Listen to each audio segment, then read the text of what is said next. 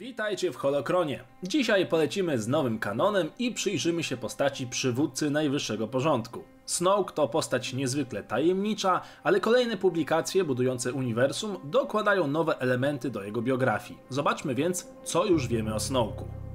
Nasz bohater to humanoid obcej rasy, będący wrażliwym na moc oraz posługujący się ciemną stroną. Nie był jednak Sithem, Imperator Palpatine na krótko przed swoją śmiercią wyczuł w mocy obecność kogoś równie potężnego, kto ukrywał się przez ten cały czas, gromadząc wiedzę i poszukując potężnych artefaktów. Snoke znał również Luka Skywalkera, nie wiadomo póki co jednak, kiedy i w jakich okolicznościach się poznali. Snoke był świadkiem powstania i upadku Imperium Galaktycznego. Wielu oficerów oraz uczonych uciekło wtedy w sekrecie w nieznane regiony. Zginęliby pewną śmiercią, gdyby nie starożytne szlaki nadprzestrzenne wytyczone i utrzymywane przez tajemniczy personel, czy też tzw. Tak orszak Snoke'a. Część wiedzy na temat nieznanych regionów Snoke zdobył także od samego admirała Frauna. Cheese był zresztą pomocny w przeorganizowaniu dawnych imperialnych w nową formację, która miała stać się najwyższym porządkiem. Snoke stanął na czele nowej formacji ku zaskoczeniu innych oficjeli. Nasz bohater sięgnął po władzę brutalnie, oszczędzając przy tym jedynie kilku, m.in. generała Haxa, będącego synem Brendola Haxa. Snoke zaczął interesować się rodziną Skywalkerów, w szczególności Benem Solo, który według niego miał idealną równowagę między światłem a ciemnością.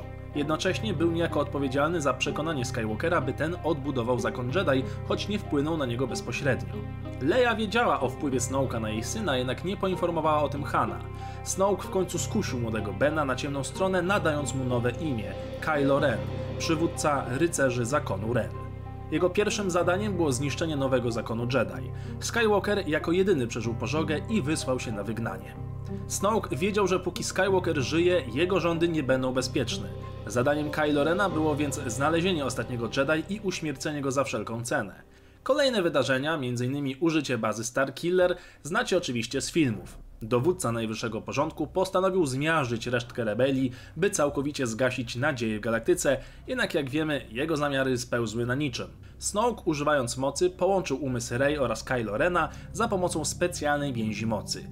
Dzięki manipulacjom doprowadził do spotkania się z dwójką utalentowanych młodzików. Jego żywot zakończył się podczas niedoszłej egzekucji Rey, niejako z ręki jego własnego ucznia Kylo Rena.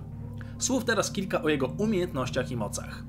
Snoke zbierał wiedzę i doświadczenie latami, był bardzo utalentowanym manipulatorem oraz przebiegłym strategiem. Był zafascynowany postacią swojego ucznia, jako postaci, która zawierała w sobie wspomnianą wcześniej idealną równowagę w mocy. Sam jednak był zwolennikiem ciemnej strony i uważał jasną stronę za płytką i żałosną. Mimo braku wyszkolenia na Sita potrafił posługiwać się błyskawicami mocy, telekinezą oraz duszeniem, a także telepatią, a dokładniej mocą zwaną sondą umysłową, dzięki której potrafił wyczytywać każdą informację z dowolnego umysłu. I tutaj warto omówić chyba najciekawszą, póki co, ciekawostkę na temat Snowka. Wprawni obserwatorzy dopatrzą się na jego palcu złotego pierścienia. Owy artefakt jest bardzo interesujący, gdyż w złotej obrączce osadzono czarny obsydian spod pałacu Wejdera na Mustafar. Inskrypcje wryte w pierścieniu to glify odnoszące się do tzw. Tak czterech mędrców z Duarti. Tych czterech kontrowersyjnych filozofów z regionu Nuain żyło w pierwszych latach Republiki. Byli twórcami praw, często bardzo kontrowersyjnych. I tutaj najlepszy smaczek. Pomnik każdego z nich, czyli Sistrosa, Fai, Janjoya oraz Barata, wykonane z brązu, znajdowały się w biurze kanclerza Palpatina.